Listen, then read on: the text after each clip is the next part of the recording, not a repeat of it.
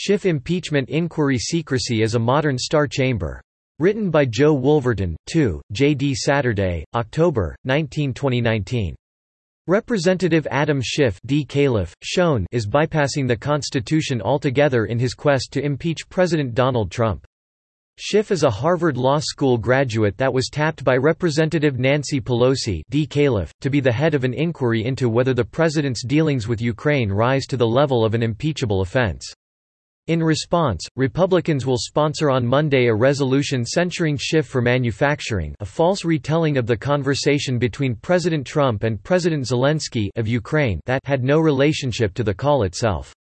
The resolution also states, Whereas, these actions of Chairman Schiff misled the American people, bring disrepute upon the House of Representatives, and make a mockery of the impeachment process, one of this chamber's most solemn constitutional duties.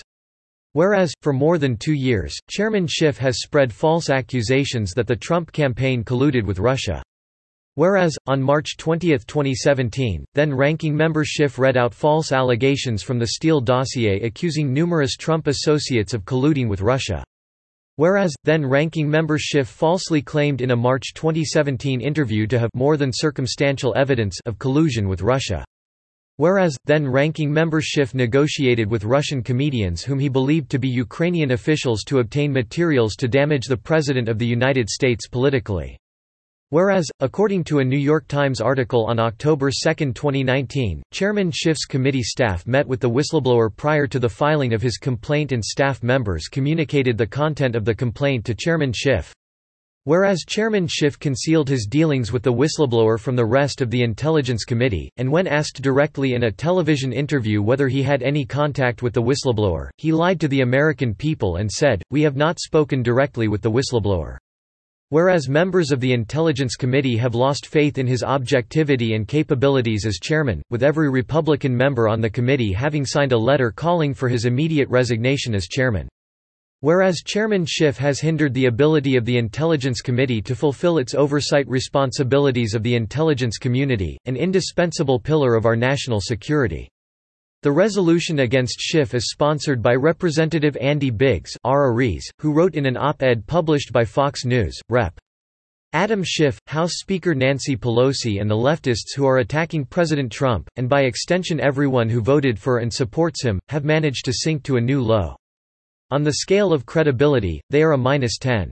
If they yelled fire, you would stay seated. Biggs goes on to describe Schiff's inquiry as a witch hunt, and states that Schiff has dissembled about whether he or his staff met with the whistleblower leaker before an official complaint was filed. He is not following the rules of the House.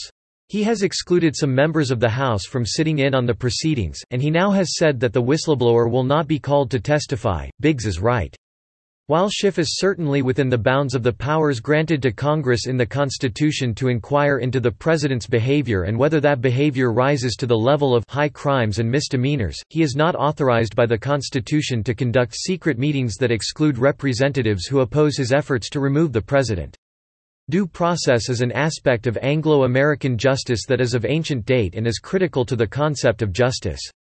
According to the reports of the running of his inquiry, much of what Schiff is doing sounds very similar to the Star Chamber, an English court of the 14th to 17th centuries that met in secret, with no record of indictments, no identification of witnesses, and no transcript of the proceedings.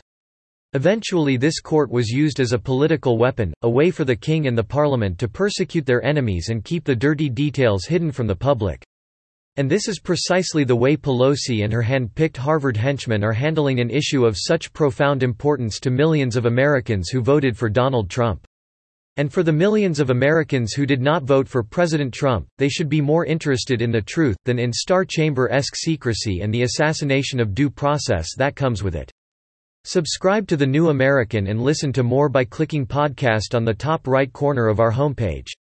Also, please consider donating to help us push out more content for you, our listeners.